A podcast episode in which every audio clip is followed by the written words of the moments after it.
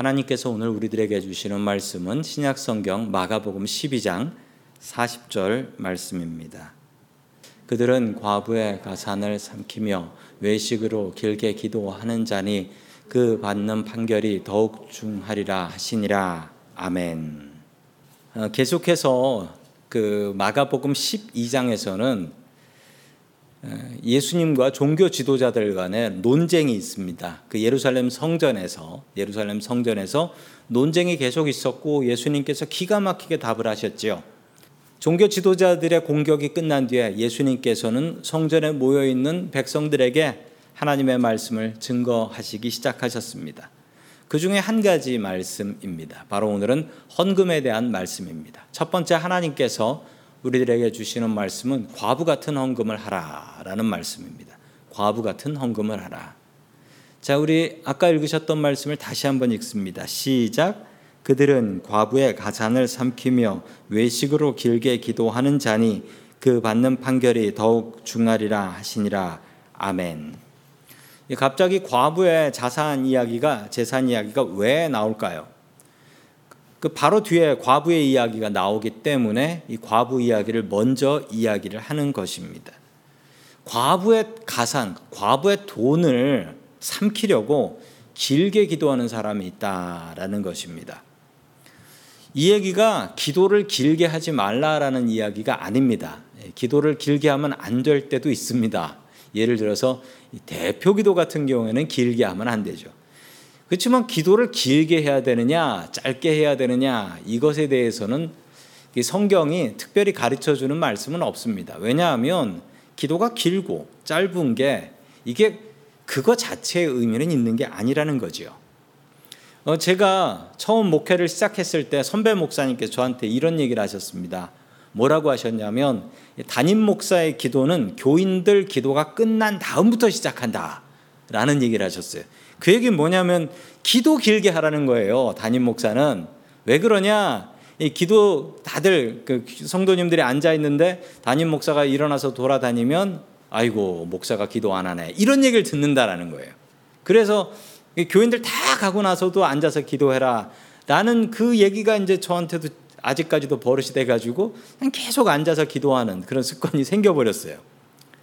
성도 여러분, 그런데 길게 기도할 이유가 분명히 있어서 해야 되는 거고 길게 기도해야 될 자리가 있었을 때 하는 겁니다. 아무 때나 길게 하면 이 성경 말씀에 나오는 이 바리새인들하고 뭐 다른 게 있겠습니까? 그렇다고 기도를 무조건 짧게 해야 되느냐? 기도를 짧게 해야 될 때도 있습니다. 기도 언제 짧게 해야 되는지 아십니까? 식사 기도는 짧게 해야 됩니다. 식사 기도 길게 하면 안 돼요. 제가 대학 다닐 때 얼마 전에 한국 가서도 만난 친구가 있는데 어, 그 친구는 그 식사 기도를 그렇게 대학 다닐 때 오래 했어요. 대학교 다닐 때 그 식당에서 밥 먹으면 다른 친구들을 먹고 있는데 혼자 열심히 기도를 하고 있어서 뭐 이렇게 기도를 많이 오래 하냐라고 하니까 말 시키지 마라. 내가 오늘 하는 기도의 전부가 이거다. 그러면서 기도를 했어요. 난 딱 하루에 세 번만 기도 안 하니까 나 기도할 때 방해하지 마라 라고 했습니다. 네, 그런 친구가 있었어요. 성도 여러분, 기도의 훈련이 안 된 사람의 특징이 있습니다. 기도 훈련이 안 된 사람은 기도할 게 별로 없다는 거예요. 그러면서 멋진 말로 포장을 합니다. 주님께서 내 모든 형편 다 하시니까 내가 뭐 기도 안 해도 주님께서는 다 아신다. 내가 믿고 또 의지하면 내 모든 형편 아시는 주님. 뭐 그런 얘기를 해요. 기도할 게 없어서 그런 겁니다. 내 기도 시작하고 우크라이나까지 기도를 가고 나면 이제 할 게 없어요. 5분도 안 되는데 할 게 없는, 할 말이 없는 거예요. 이런 기도를 뭐라고 하는 줄 아십니까? 사발면 기도라고 해요. 왜 사발면 기도인 줄 아세요? 3분이면 오케이거든요. 3분을 못 넘겨요. 기도할 게 없는 사람은 정말로 아쉽게도 하나님께 기대할 게 없는 겁니다. 기대하는 게 없는데 무슨 기도거리가 있겠습니까? 기도해봐야 뭐 되는 것도 없다고 생각하는데 뭐하러 열심히 기도하겠어요? 영어로 expect라는 말이 있습니다. 영어로 expect는 기대한다라는 말인데 한국말로 기대한다라는 말이 아니고 정말 그렇게 될 거로 생각하는 걸 expect라고 합니다. 우리가 하나님을 기대하고 기도해야 합니다. 그 말은 기대한다라는 말이 정말 그렇게 될 거로 기도하고 나서 응답이 되고 나면 봐라 내가 이럴 줄 알았어. 이럴 수 있어야 한다라는 거예요. 하나님을 기대하는 사람이 기도할 수 있습니다. 성도 여러분, 하나님을 기대하고 기도할 수 있기를 주의 이름으로 축원합니다. 아멘. 자, 계속해서 41절의 말씀을 계속 봅니다. 시작. 예수께서 헌금함을 대하여 앉으사 무리가 어떻게 헌금함에 돈 넣는가를 보실세 여러 부자는 많이 넣는데 아멘.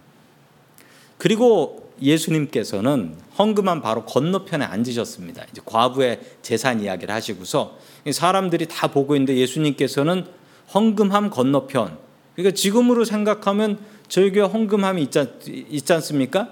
저 앞에 앉아가지고 뻔히 사람들 헌금 넣는 걸 보고 있었다라는 겁니다. 얼마 넣는지도 아주 민망한 거죠. 얼마 넣는지도 이렇게 보고 계셨다라는 거예요. 정확한 액수를 알 수 있을 만큼. 그러자 어떤 부자가 돈을 많이 가져와서 그 돈을 많이 들이부었습니다. 헌금함에 들이부었습니다. 그런데 그 다음에 가난한 과부가 동전 두 개를 헌금으로 넣었습니다. 대부분의 교회에서는요 헌금 보고서라는 게 있습니다. 그래서 이제 주일 끝나고 나면은 제일 마지막에 이 담임 목사한테 헌금 보고서라는 게 올라옵니다. 거기에 보면 누가 얼마 했다라는 헌금 내용들이 올라오는데 이 한국 교회는 전통적으로 이런 게 이런 게 있어요. 그런데 감사하게도 저희 교회는 제가 요청하지도 않았는데 이런 거 보시면 안 됩니다라고 하면서 안 보여주시더라고요. 그래서 저는 안 봅니다. 왜냐하면 제가 볼 이유가 별로 없는 거거든요. 왜냐하면 저는 영적인 것을 담당하는 담임 목사지 교회 재정을 담당하는 어, 재정 목사가 아니기 때문에 그렇습니다. 헌금은 사람이 보는 게 아닙니다. 오늘 하나님의 말씀을 보면 예수님께서 헌금 얼마 넣는지 다 보고 계신다라고 합니다. 즉 우리가 헌금을 드리는 마음은 하나님께 드리는 마음으로 드려야 한다라는 것입니다. 그러나 성도 여러분도 아시겠지만 우리 다음 주에 이번 주 말고 다음 주에 공동의회가 있는데 그때 보면 작년에 교회 헌금이 얼마 들어왔고 또 얼마를 어떻게 썼다라는 게 세세하게 다 나와 있습니다. 그거 보시면 어, 교회 헌금은 교회 재정으로 씁니다. 교회 운영하는 재정으로 사용해요. 그러나 성도 여러분, 우리가 헌금을 드리는 마음은 하나님께 드리는 마음으로 드려야 한다라는 것입니다. 시험이 들면 헌금부터 시험 드는 경우가 참 많습니다. 왜 그럴까요? 시험이 들면 하나님 앞에 드리는 헌금이 그게 하나님의 돈으로 보이지 않고 내 돈으로 보이는 거예요. 그래서 시험이 드는 겁니다. 어, 가끔 가다 보면 정말 가끔 가다 보면 어, 이거 내 돈이니 헌금 돌려 주십시오라고 하는 분들도 있습니다. 성도 여러분 그런 자세는 좋지 않습니다. 왜냐하면 헌금은 우리가 하나님의 앞에 드리는 하나님의 것이기 때문에 그렇습니다. 헌금은 하나님 앞에 드리는 예물입니다. 하나님 앞에 드리는 감사한 마음으로 드릴 수 있기를 주의 이름으로 축원합니다. 아멘. 네, 두 번째 마지막으로 하나님께서 우리들에게 주시는 말씀은 하나님의 것을 소중하게 사용하라라는 말씀입니다. 과부는 두 랩돈을 하나님 앞에 헌금에 드렸습니다. 이 두 랩돈이 어느 정도 가치가 되냐면 이게 뭐 정확히 계산할 수가 없는데 그냥 결론으로 말씀드리자면 아주 하찮은 돈입니다. 그냥 동전 두 개예요. 금화도 아니고 은화도 아니고 그냥 동전 두 개. 합쳐봐야 1불 안 되는 정도. 그러니까 아주 작은 돈이라는 겁니다. 왜냐하면 뭐 과부가 두 랩 돈을 들였는데 그게 뭐 다이아몬드로 된 돈이고 그럼 말이 안 되잖아요. 아주 하찮은 돈입니다. 과부는 아주 작은 헌금을 했습니다. 사람들은 성전에서 헌금을 하고 성전 안으로 들어갔습니다. 그래서 사람들이 몰리는 시간에는 저 헌금함 앞에 사람들이 줄을 서 있었습니다. 그런데 마침 그 부자 뒤에 바로 그 부자 뒤에 가난한 과부가 줄을 서게 된 것입니다. 부자는 헌금통에 돈을 들이부었고 그 돈 떨어지는 소리 그때는 지폐가 없어서 종이로 된 돈이 없었으니까 다 동전이거든요. 동전 떨어지는 소리가 그 흘러 넘치는 것을 보면서 사람들은 그 부자를 존경하며 바라봅니다. 어떻게 하면 저렇게 부자가 될 수 있지? 어떻게 하면 하나님께 저런 복을 받을 수 있지? 어떻게 하면 저렇게 복 받고도 하나님 앞에 다시 또 돌려드릴 수 있을까? 저렇게 믿음 좋으니까 복 받는 거지. 사람들은 부러워하며 신기한 듯이 그 부자의 헌금을 바라보고 있었습니다. 그런데 마침 하필 바로 그 뒤에 가난한 과부가 줄을 서 있었습니다. 부자가 그 헌금통에 자기 돈을 들이부을 때 그 바로 뒤에 서서 보고 있는 과부는 무슨 생각을 했을까요? 그냥 부끄러웠을 겁니다. 그냥 부끄러웠을 거예요. 이런 경험 해보신 분들 있을 거예요.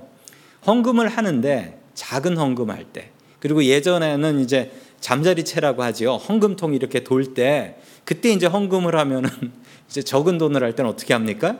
이렇게 접어. 접어서 안 보이게 손으로 가려 가지고 이렇게 내려놓습니다. 그런 경험이 있으실 거예요.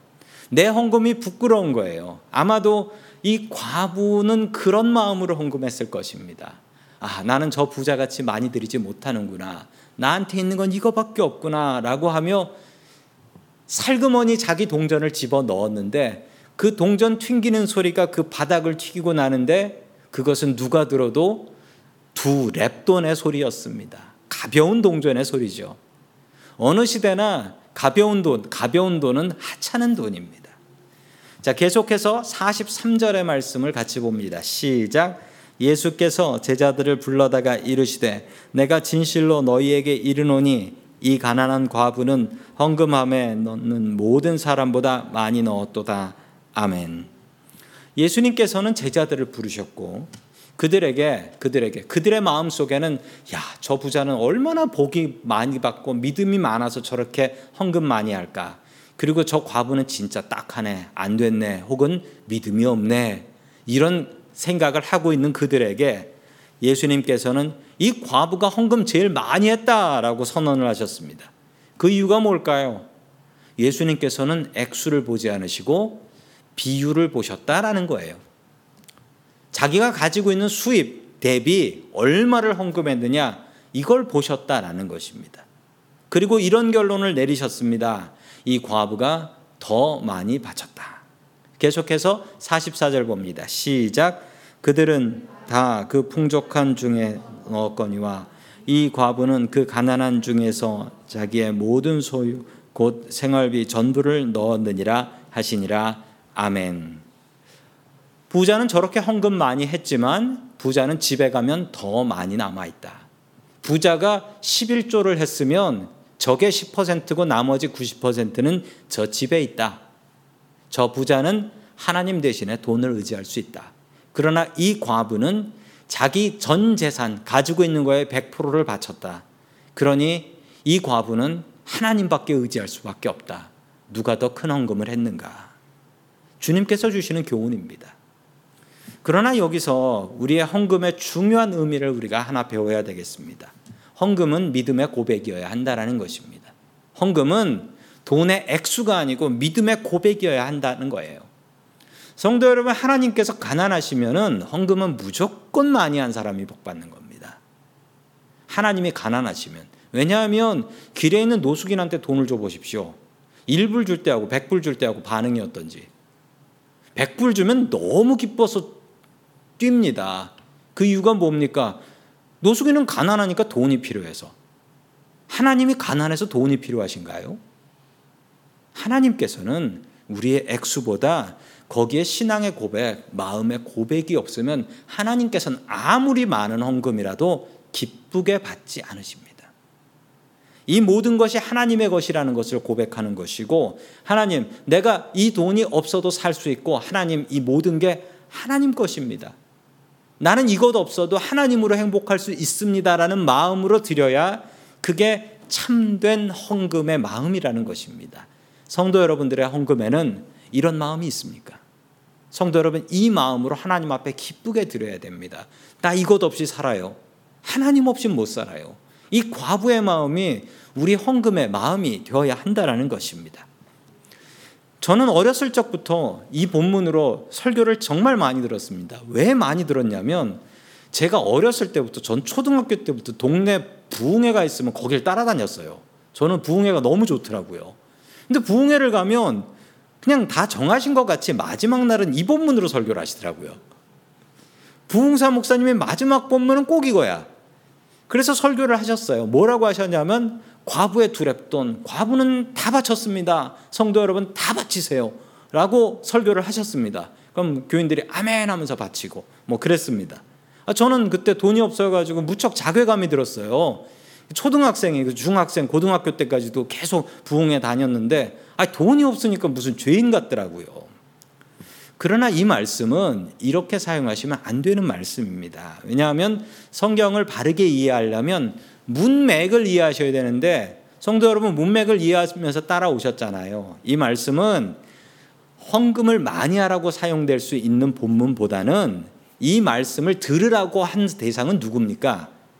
대제사장, 서기관, 바리새인들 그리고 종교 지도자들, 제자들한테 하는 말입니다. 제자들에게 헌금을 많이 하라고 주신 말씀이 아니고 이 교회의 헌금은 과부의 헌금 같이 귀한 헌금이니 이것을 가지고 헛되게 사용하지 말라고 주신 말씀입니다. 기도 길게 해가지고 가난한 과부의 가산을 삼키지 말라고 이게 어떤 돈인 줄 아냐고 그런 말씀으로 주신 거예요. 이 말씀은 종교 지도자들의 위선을 책망하신 것입니다. 그리고 과부의 전 재산 같은 헌금을 교회에 헌금했는데 교회 돈을 헛되게 사용하지 말라는 것입니다. 그리고 13장으로 넘어가면 13장에서 무슨 이야기가 나, 오냐면요 거룩한 성전을 기가 막힌 대리석으로 금으로 지어 놓은 것 이것이 나옵니다. 예수님께서는 이걸 헐어버리겠다 라고 말씀하십니다. 과부의 전 재산 같은 헌금으로 이렇게 사치스러운 예배당을 짓는 게 맞냐라고 주님께서는 우리들에게 물어보신 것입니다. 같은 것이라도 하나님의 것과 나의 것은 다릅니다. 내 것은 마음대로 써도 됩니다. 그러나 하나님의 것은 절대 마음대로 쓰시면 안 됩니다. 교회 돈은 하나님, 하나님의 백성들의 피와 같은 헌금입니다. 과부의 두 랩돈 같은 헌금입니다. 함부로 사용하시면 절대 안 됩니다. 우리는 과부의 마음으로 헌금을 해야 합니다. 그리고 교회에 있는 물건들, 교회의 것들 하나님의 것입니다. 그거 소중하게 생각해야 되고요. 또 교회는 하나님께서 주시 하나님께 드려진 이 헌금을 하나님의 뜻대로 바르게 잘 하나님의 나라를 소지해 여기시는 저와 성도님들 될 수 있기를 주님의 이름으로 간절히 축원합니다. 아멘. 다 함께 기도하겠습니다. 사랑과 은혜가 풍성하신 하나님 아버지, 주님의 백성들에게 변함없는 하늘의 은혜를 내려주시니 감사드립니다. 우리가 드리는 헌금이 하나님 앞에 드려지는 우리의 고백이 되게 하여 주시옵소서. 과부의 두 랩돈 같은 믿음의 헌금을 드릴 수 있게 도와주시옵소서. 주님께서 주시는 하늘의 은혜로 살아가는 것을 우리가 고백하고 살게 해 주시옵소서. 주님, 주께 드려진 헌금을 바르게 잘 사용하는 교회와 교인들이 되게 도와주시옵소서. 주님의 성문을 귀하게 성물을 귀하게 사용하는 마음이 있게 도와주시고 주님의 헌금이 하나님의 나라를 바르게 사용되는데 사용할 수 있게 도와주시옵소서. 우리의 예물을 받으시는 예수 그리스도의 이름으로 기도드립니다.